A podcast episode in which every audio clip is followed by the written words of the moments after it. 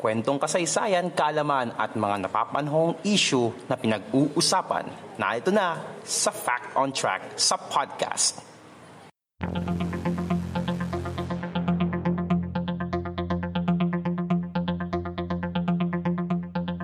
Fact on Track sa podcast.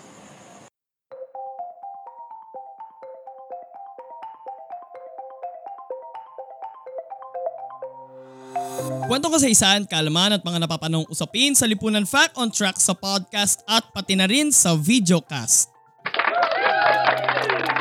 Tayo pa ngayon ay napapakinggan sa Spotify, Anchor, Pocket Cast at Google Podcast tuwing Huwebes alas dos ng hapon. At napapanood po tayo sa YouTube at sa Facebook tuwing Thursday rin at five thirty p.m. So kung nanonood po kayo ngayon sa YouTube channel natin sa Podcast Demands, welcome po kayo. And wag niyo pong kalilimutan na i-click ang subscribe button pati na rin ang notification bell button para po masundan niyo po yung mga susunod na episodes ng ating Fact on Track sa podcast. And kung nanonood naman po kayo sa ating Facebook page, Podcast Demands, wag niyo pong kalilimutan na i-like at sundan ang ating page.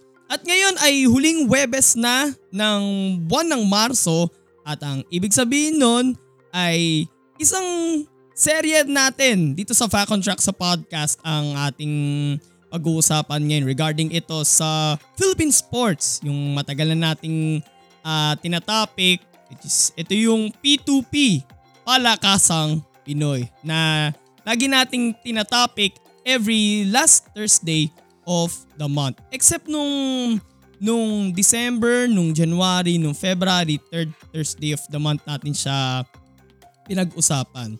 So, ano bang pag-uusapan natin ngayon dito sa P two P? Isang sport na tatak Pinoy. Okay? The point na ito na yung ginawa nating, ito na yung parang ginawang uh, pambansang laro ng Pilipinas na sang-ayon sa batas na ipinatupad. At ang pag-uusapan natin dito sa P two P ay ang Arnis.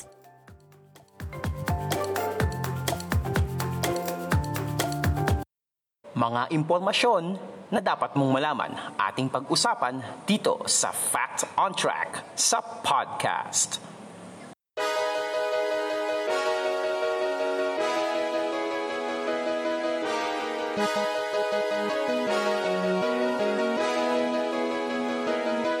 Ang Arnis ay isang uri ng martial arts na nagmula dito mismo sa Pilipinas. Kilala rin ang Arnis sa mga tawag na kali o eskrima. Nagmula ang pangalang Arnis sa salitang Kastila na arnes, na ang ibig sabihin ay kalasag o armor. And sa Old English din hinango yung pangalang Arnis na harness, na katulad din ang ibig sabihin nun ay kalasag o armor. Sinasabing nagsimula ang paglalaro ng Arnis bago pa dumating ang mga Kastila sa Pilipinas. Ginagamit ito ng mga katutubo sa kanilang mga pagsasanay laban sa mga kaaway. Pero unang naidokumento ni Antonio Pigafetta ang pagsasanay ng Arnis noong naganap ang labanan sa Mactan noong April twenty-seven, fifteen twenty-one, which is uh, going five hundred years na ang nakalilipas, okay? Ayon kay Pigafetta, gumamit ang mga katutubo ng mga yantok at sibat na gawa sa kawayan na siyang ginamit para tapusin si Ferdinand Magellan. Subalit nang manakop na ang mga Kastila sa bansa, ipinagbawal nila ang pagsasanay nito. Subalit nagpatuloy pa rin ang mga Pilipino na magsanay sa paglalaro ng Arnis ng palihim. Sa katunayan, ginagamit nila ang Arnis sa mga eksena sa mga dula gaya ng Moromoro. Dito ay nakasuot ang mga Pinoy ng pangsundalong Kastila na tinawag noong Arnis. At sa tagpong yun, kunwari ay nakikipag-away sila.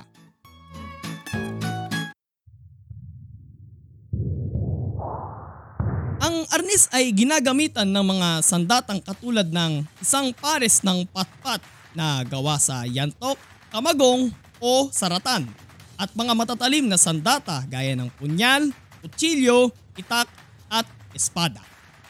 Maaari ring laruin ang arnis ng individual o ng dual. Pwedeng isang patpat lang o dalawa. Ginagamit ang mga patpat upang atakihin at pangdepensa sa kalaban.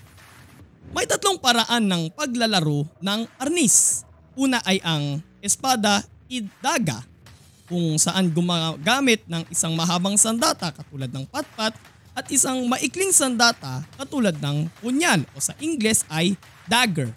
Kaya nga katunugan niya, daga, dagger. Ang solo baston, na kung saan isang mahabang sandata ang ginagamit sa pakikipaglaban, na usually ito yung mga patpat, yung mga yantok, yung mga ratan.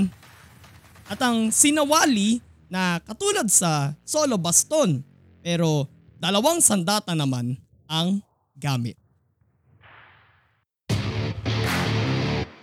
December eleventh, two thousand nine, nilagdaan ni Nooy dating Pangulong Gloria Macapagal Arroyo ang Republic Act number nine eight five zero na kumikilala sa arnis bilang pambansang laro ng Pilipinas, na dati ang tinuturo sa atin nung elementary na ang pambansang laro raw ay SIPA. Pero ang SIPA kasi hinango yan sa sepak takraw ng mga taga Malaysia.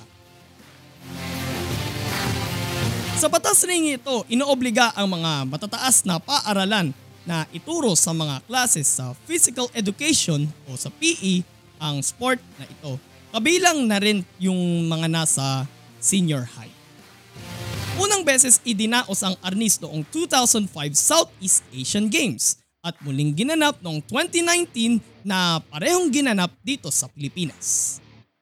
Ilan sa mga kinikilalang mga Pilipinong maestro ng modern arnis ay sina Remy Presas. Siya ang nagpasimula ng modern arnis at naindak sa Black Belt Hall of Fame bilang Instructor of the Year noong nineteen eighty-two.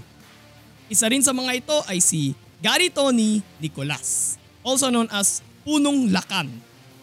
Itinatag niya ang Modern Arnis Mano-Mano Filipino Martial Arts Organization.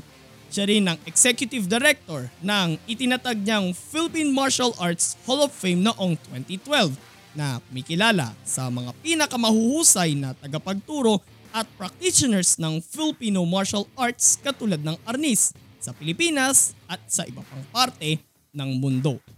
Binansagan siyang Father of Modern Sinawali dahil sa mga karagdagang uri ng sinawali na ay pal. Sana ba ako? Katulad sa mga karagdagang uri ng sinawali na itinuro niya. Kasama rin sa ating listahan ay si Dan Inosanto.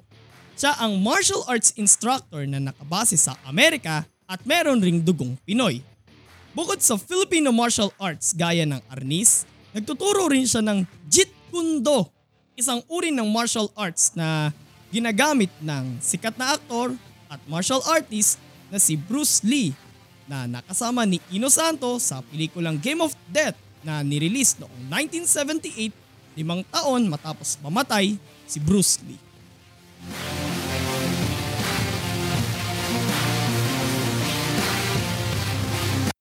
Fact on Track sa podcast.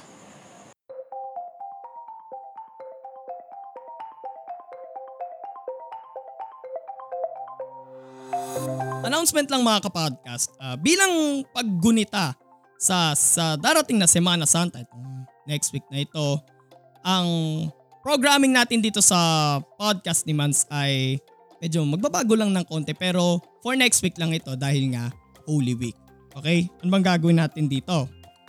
Sa March twenty-ninth, Lunes Santo, uh, live tayo sa ating Facebook page ng podcast ni Mans from five thirty to seven P M.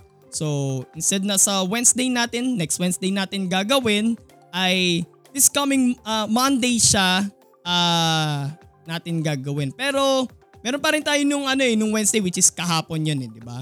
And then yung darating na Sabado, meron pa rin tayong live ng alas siyete hanggang alas otso ng gabi. Pero ngayong Holy Week special dito sa podcast ni Mans, live tayo sa Facebook page ng podcast ni Mans sa Lunes Santo, March twenty-ninth, five thirty to seven P M.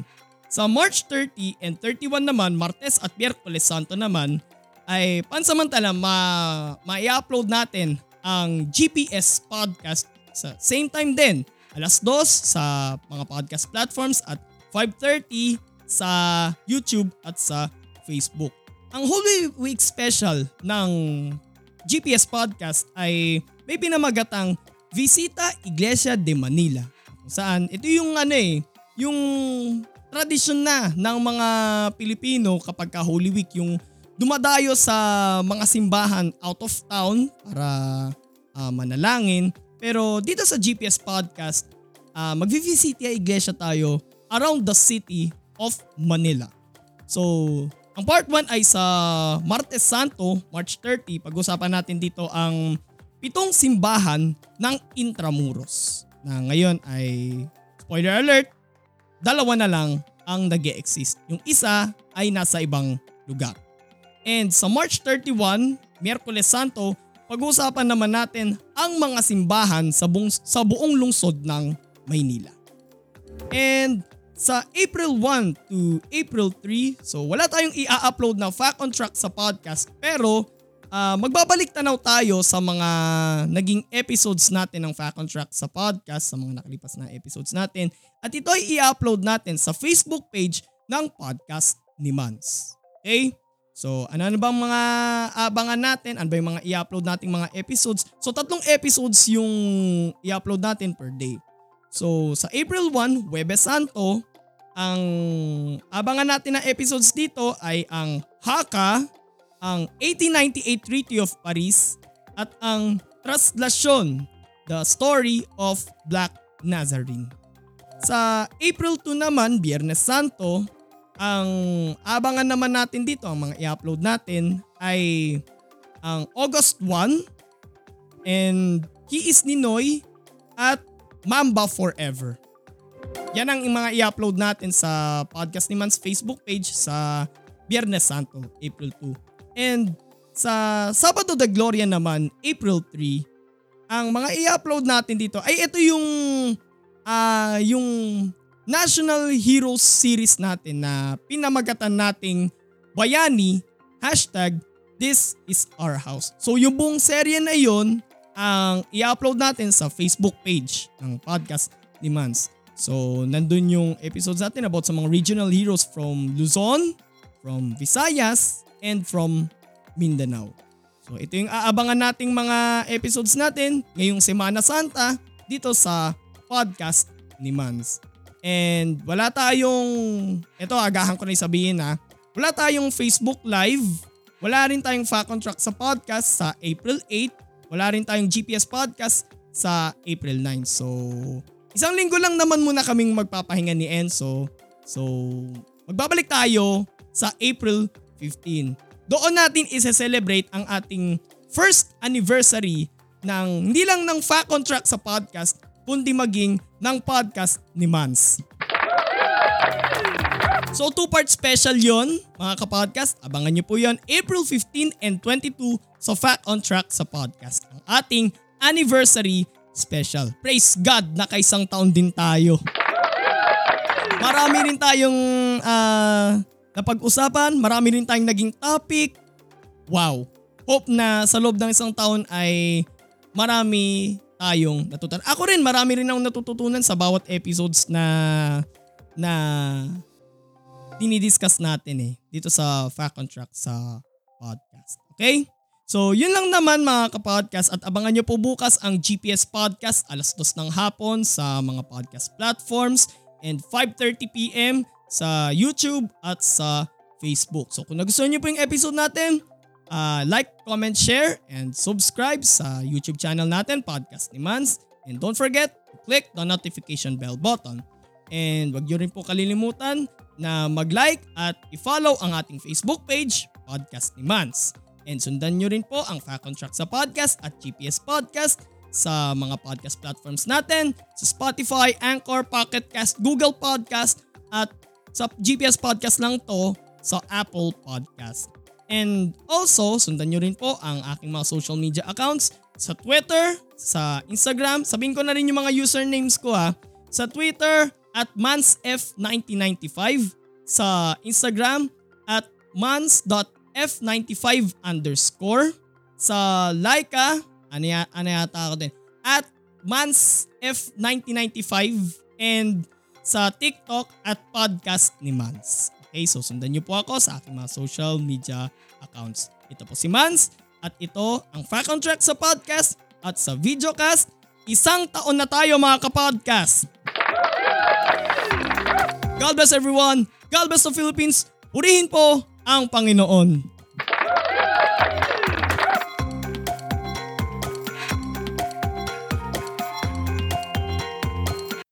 Fact on Track sa podcast.